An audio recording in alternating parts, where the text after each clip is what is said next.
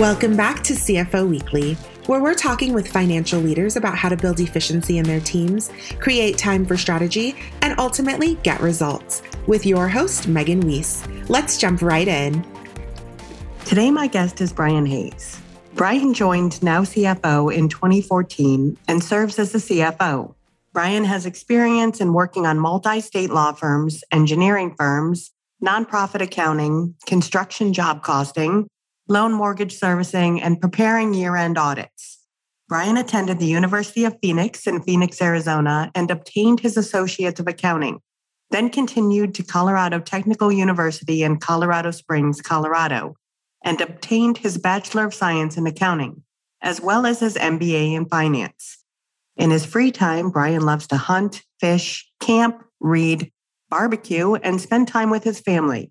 Prior to joining Now CFO, Brian worked in small manufacturing, job costing, import export from Brazil and the Philippines, product sales price modeling, inventory management across multiple states, small business and personal tax returns preparation, and financial statements. He worked for a pest control company for 10 years and was licensed in California in all three branches.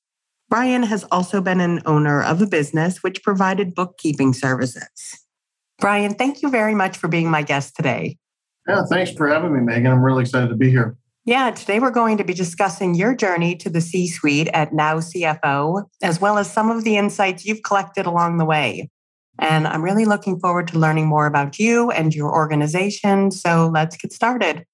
First, if you could just tell us your career journey, how it is that you got to where you are today.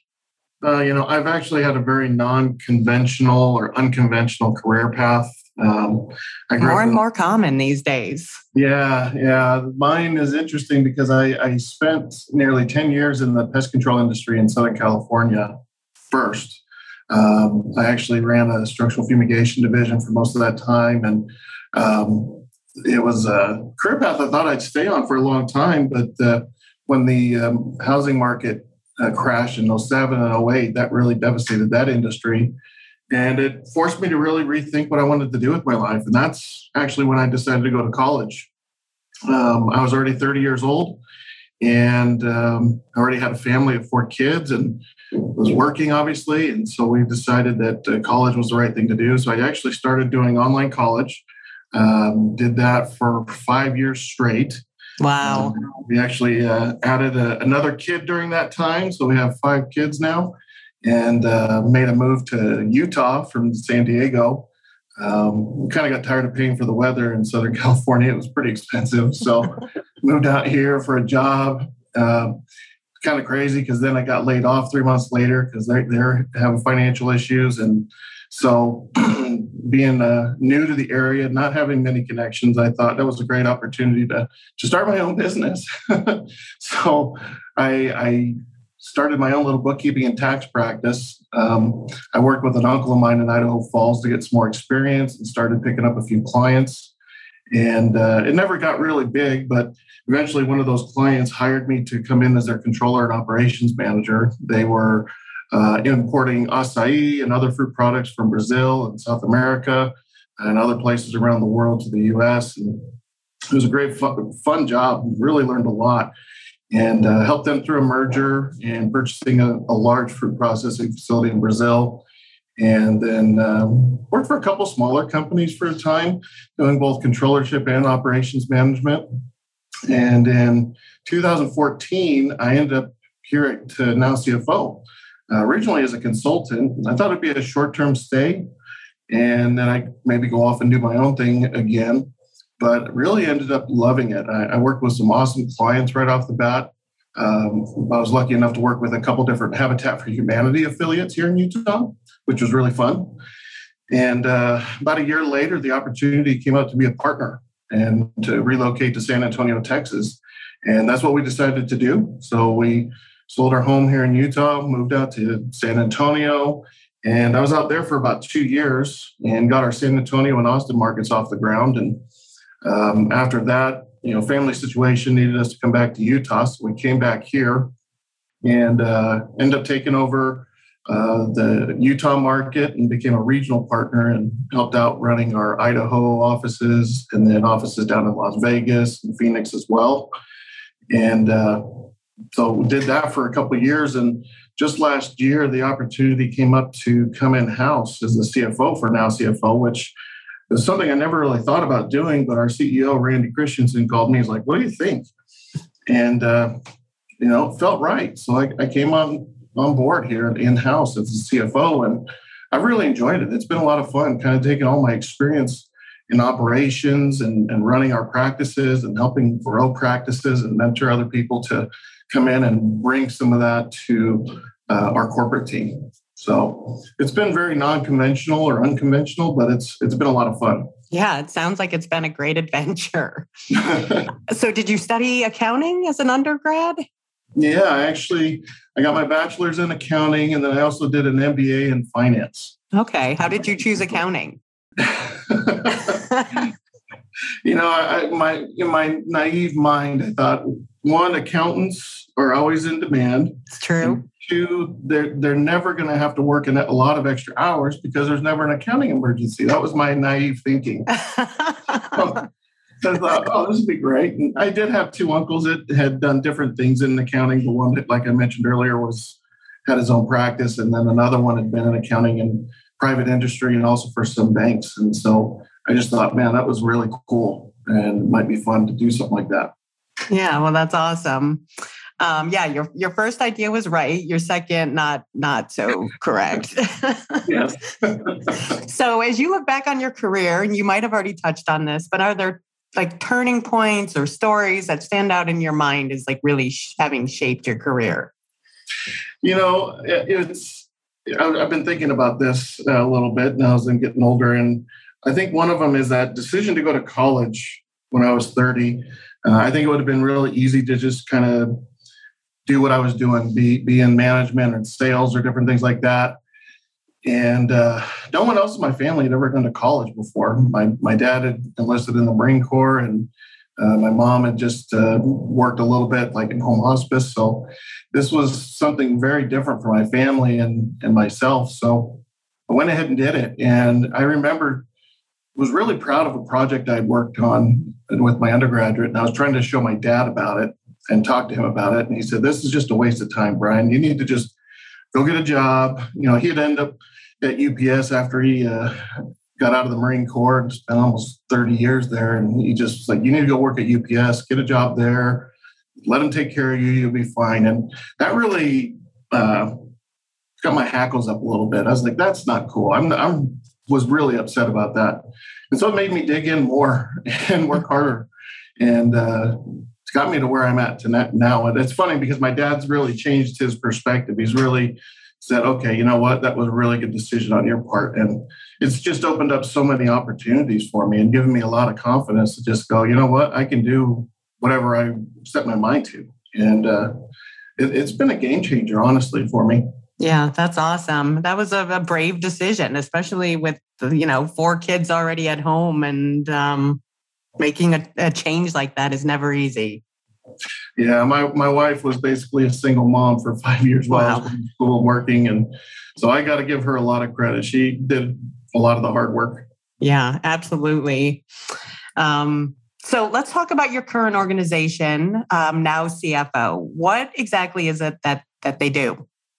So now CFO, we are an outsourced accounting and finance firm. So we provide controllers, CFOs, uh, even staff accountants um, on site generally with our clients. COVID obviously changed that up a bit, but uh, we, we work on site with our clients as much as possible on an hourly as needed basis. So we hire consultants who a lot of them have come out of the CPA world, had a lot of experience maybe in private industry, and want to do consulting as, as their career. And so we've grown from 2015 or 2005 when we were founded here in Utah uh, to now, we're in about 40 different cities across the U.S. Almost 400 employees company wide, and um, you know we've just been growing and, and trying to help our, our clients and our, our networking partners and our employees to just achieve the things that they want to do. So it's a lot of fun. It's very gratifying to come in and help an organization to maybe get the extra help that they need for a short short term or even long term basis, and um, help them to really continue to grow. And who is your ideal client? The ideal client is typically a company that's growing, uh, has some account uh, some pains in the accounting department, uh, finance department.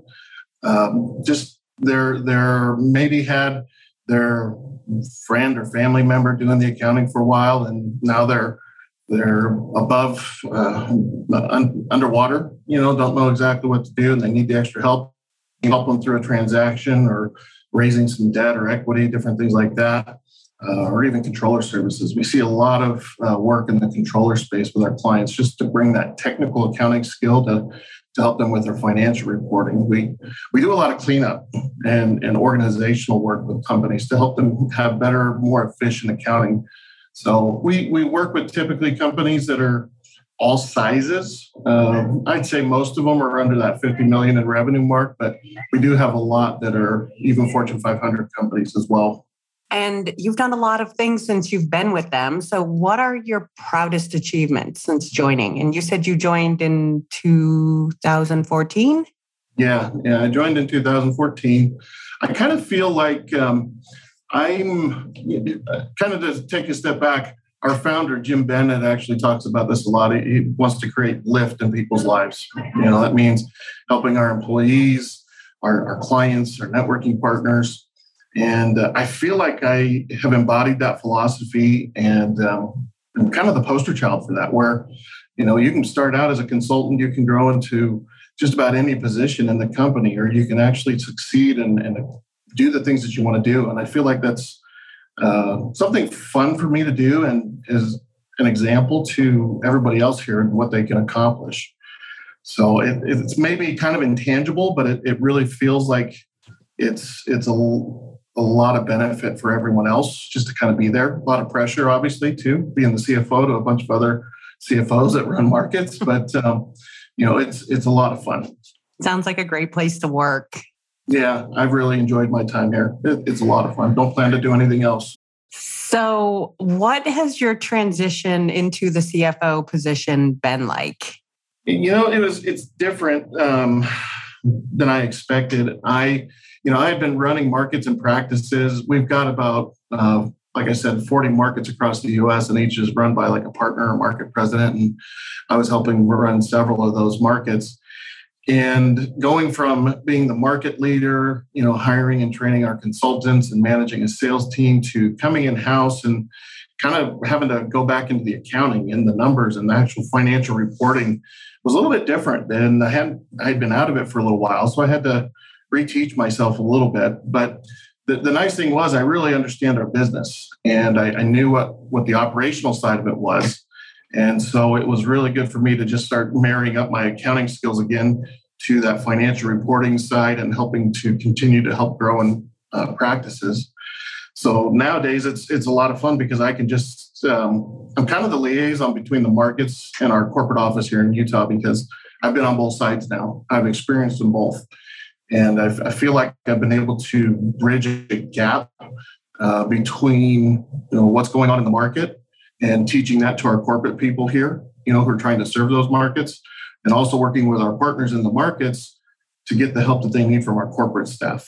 And so it's that bridge uh, that really was the big transformation for me. Yeah, that's awesome. I, it's true. I mean, you've come up through the organization, so eh, you definitely know the operations. And these days, I think it's so important for successful CFOs to really understand how the business operates. Yeah, it seems like CFOs more and more doing more in the operational side of things as well. It's not just the numbers; it's really focusing on how, what do the numbers do to help us understand the operations, and how can we make the operations run better know, and and that's what I see happening a lot in the CFO space. And now CFO adopts a roll up your sleeves approach to financial consulting. So, what exactly does this entail? Well, it, really starts from the first touch point with our clients. We um, we've always done a in, we try to be in person and on site with our clients as much as possible, including you know in the initial analysis meeting we do a whiteboard session with our clients and we really try to get to know them their business uh, the people that are involved. Um, we, we whiteboard this all out. We look at what's really working for the company, what's not, and then what are the solutions that they really need so we can create a roadmap for them to get to where they need to go. And from there, we, we uh, work on site as much as we can. Um, our model up until COVID was we're on site, we're there with you, your people. Uh, we're not there to tell your people what to do and, and come in and just do that analysis. We actually will do the work. We're very hands on. So we can get into that general ledger and, and do the cleanup. We'll do the balance sheet reconciliations. We'll, we'll get into the nitty gritty and um, not just sit back and expect you to do it all. We're there to help you and guide you as much or as little as you want us to. And so from that process, we really learn a lot about our clients. Uh, we try to be very transparent. We actually have developed a, uh, a project management software that not only tracks the time that we're working on our clients, but the, the projects and the status of those projects so they can log in anytime and see what we're doing for them. And they, they always can get that update anytime they want. And they've got a dedicated consultant that's there, or even a group of consultants there working with them. And so it's it's very customized to their needs. It's very customized to their their budget as well. Uh, we, we work on an hourly basis, you know, without a long term contract. So our clients, you know, we feel like for our clients, we have to earn our keep every hour that we're working for them. And that's the focus that we have to try and give them that hands on, roll up our sleeves approach to helping them succeed. How, just curious, how how have the last two years been for your company? You know, uh, it could have been really, really bad for us. You know, when COVID first started, um, we, we kind of were a little bit flat foot, caught flat footed, like many people, mm-hmm. because we're so relationship based. We have salespeople who are, you know, used to being at networking events and being in front of our clients and consultants on site. And so we actually took an approach where we said, you know what, let's let's try something different. And we adopted the Zoom platform basically. And uh, we started doing these whiteboards via Zoom and uh, really upgraded our technology, better cameras, microphones, even TVs so we could see the person we're talking to, you know, almost full size. And I think it really helped us to focus in on doing a better job in that process and better communicating and better understanding and deep diving into what the client's needs are. And we've actually grown significantly in the last two years. Um, we added another 25% growth in 2021 alone. 2020 was uh, still a growth year. It wasn't as big, but uh, we're still uh, experiencing that growth right now. Things are still moving forward very quickly. Yeah, that's great. So, talk to me about the importance of financial visibility and like what are the steps that a business leader can take to get or better gain visibility into their company's financial performance? I think the first thing that really needs to happen is just making sure that your data is accurate. You know, working with your team to to make sure that they're trained and they have the right tools to do the job correctly so that the information you have is, is as accurate as possible. Automation, I think, plays a big part into that. As much as you can automate, uh, you'll be in much better position uh, so that you can actually focus on the data and you're not so worried about doing the work. And from there, uh, it's creating the systems that will um, allow you to see the data. a lot of ERPs are great because they they bring a lot of this information together. But if you have a lot of different systems, it becomes harder to aggregate that data. Uh, we ran into that as we were growing. We actually uh, started developing uh, a data warehouse for ourselves that would aggregate data from our accounting systems, our applicant tracking systems, our payroll systems, um, our, our uh, CRM, and a couple different places and from there, we, we adopted Power BI to be the data visualization platform for this. And it's been phenomenal because now we can, I can start looking at gross margin by client and by the consultant that's working on that. I can put out the financials on a daily basis to our, our markets. Um, we can give them valuable insights into their sales and closing ratios and um, you know a, a, lot of different things but you've given us the the ability to really deep dive in to what's going on faster and see trends sooner to allow us to make pivots faster and make better decisions and so really just making sure that the data is accurate and finding ways that are going to work within your system to pull that data. For us, again, it was that data warehouse and Power BI. Um, we actually even created another company to just do that for other companies because we found it so successful. Yeah, I was going to ask you if, if you do that for your clients as well. Yeah, yeah. We actually created another company called Devfinity that really does that for our clients. Um, we've got a great, great team there that can come in and do customized, you know, not only just software development, but really that data visualization. Uh, we've got a, a very large um, electrical contractor here in the state of Utah that we've been working with for several months, and they just keep coming back and going, "What else can you give us? What else can we see? What what else can we get?" And it's it's just been a game changer for them. And they're a large large contractor, and they're and they have a wonderful ERP and all this stuff, but they just couldn't get the data visualization that we're able to provide them. Yeah, so much data available these days, but it's really knowing how to use that data that's important. Right, right. So, you guys obviously improve a lot of accounting processes for your clients. Um, what can CFOs be doing right now to improve upon their accounting processes and financial reporting?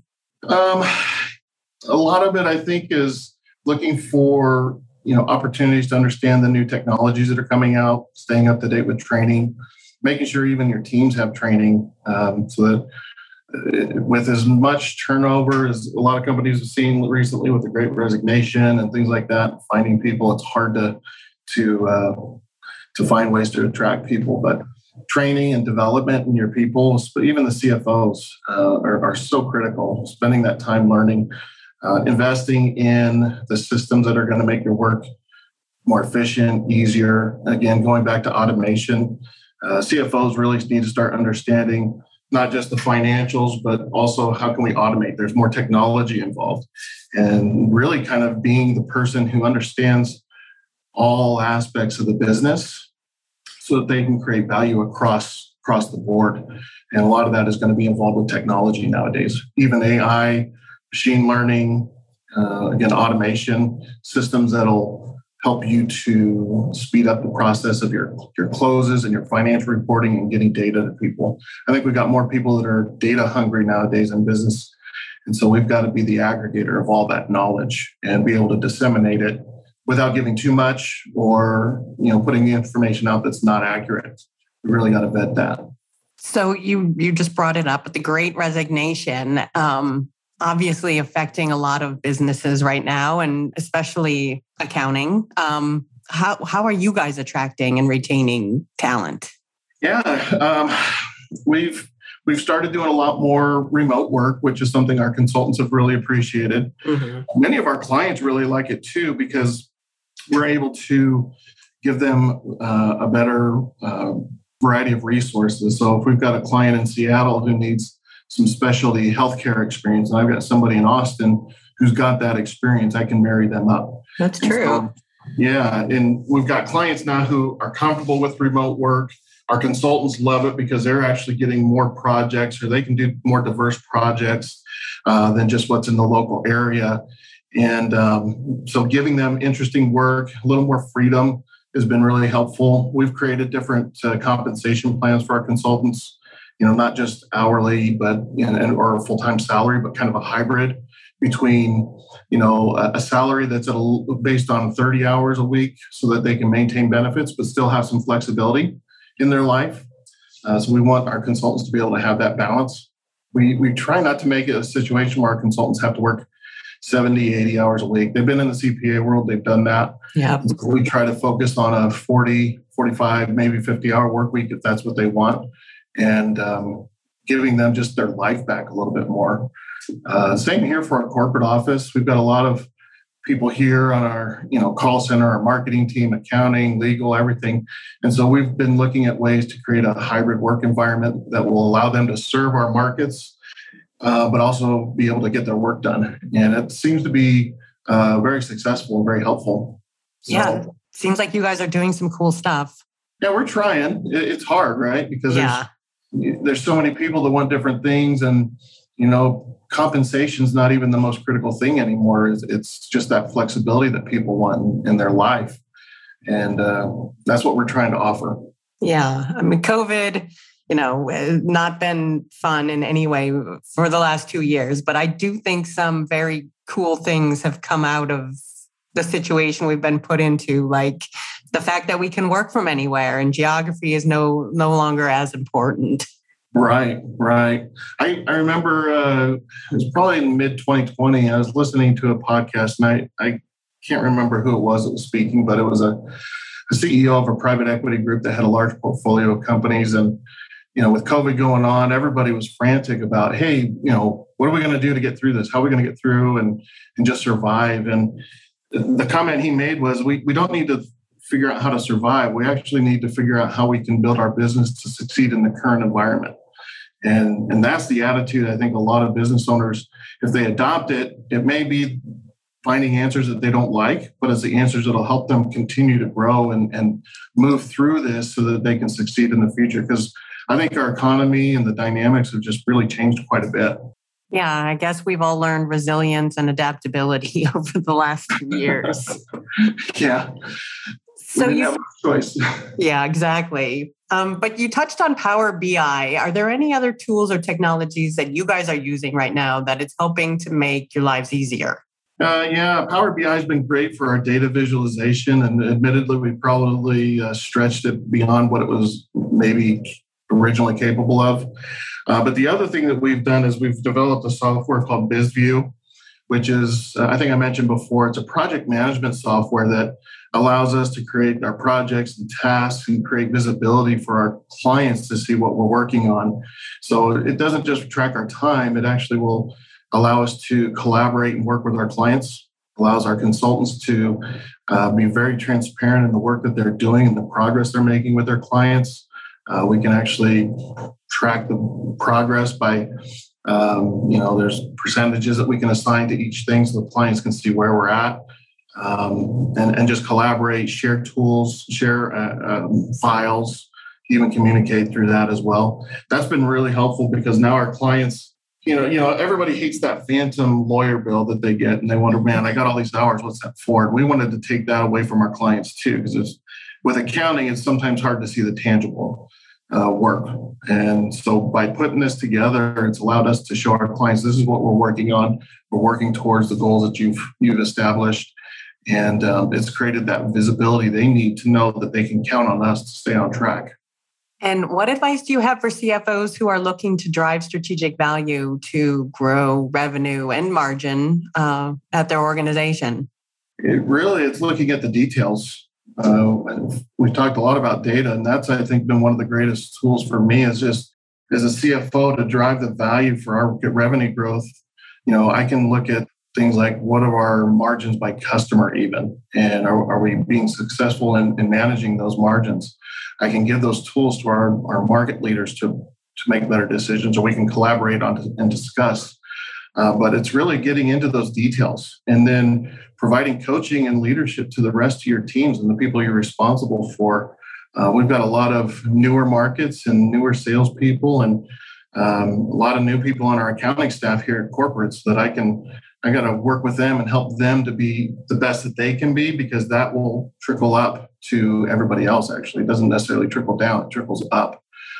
Um, and as, as we're able to provide the the training to our people that they need to to achieve their goals and to provide that information and data and and be able to get into the details with our with our teams. Um, we can actually have meaningful conversations. We can make better decisions, and we can use those as coaching and teaching moments for those that we work with.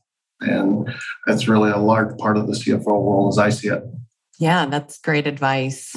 So, lastly, as a CFO, um, as you look into the future, both the near term and the long term, what are you seeing on the horizon that's keeping you up at night? Well, there's the obvious thing with with inflation being at a 40 year high you know that that doesn't seem like it's going away. I'm, I'm not 100% confident that the Fed's going to come down with a, a, soft landing with that, and and really that's my big concern going forward is this inflation. You know, the Fed's going to do what they need to do to get things under control, but you know, next year, the next 12, 18 months, what's that mean? And that's what worries me is just if we're going to run into a situation where we're into a big recession or not. Um, how's the inflation going to affect not just us, but our clients and the economy as a whole? Um, so it's it's not necessarily what's happening this week or this month. It's really what's happening in the next 12 to 18 months that makes me wonder and what it's, it's what I'm focusing on to try and think about how can we be ahead of that? What are the indicators to help us to stay ahead of the changes that are coming? Yeah, it seems like just from one challenge to the next these days. I was hoping for like a normal summer or something, but uh, yeah, it doesn't seem like normal is going to happen anytime soon. No, I don't. I don't know. I, I hate that term, the new normal or the new norm. Um, just yeah. because it sounds like things aren't going to be as good as they once were. Yeah, I think in many ways it'll be better. I do too. I think we've seen that already, and a lot of it just depends on your attitude going into it. You know, you can you can make a, a good situation out of anything if if you look for it right. So, or at least make it better. Yeah, definitely a silver lining in in everything. Yep, that's true. So, Brian, thank you so much for being my guest today. Well, thank you for having me, Megan. This has been a pleasure, and I really appreciate you uh, putting this together for us. Yeah, I really enjoyed speaking with you and hearing about your experiences and all of the resulting insights. And I wish you and now CFO all the best. Sounds like you're both doing great things. And to all of our listeners, please tune in next week. And until then, take care. If you're ready to boost efficiency and streamline your accounting processes at significant cost savings, it's time to talk with Personiv. Their people powered solutions have transformed the delivery of back office tasks and general accounting functions for decades, partnering with clients to provide everything from accounts payable to payroll services. See what Personiv can do for you by visiting personiv.com. You've been listening to CFO Weekly, presented by Personiv. Please subscribe wherever you get your podcasts to hear all of our episodes. Want to learn more? Check out personiv.com. Thanks for listening.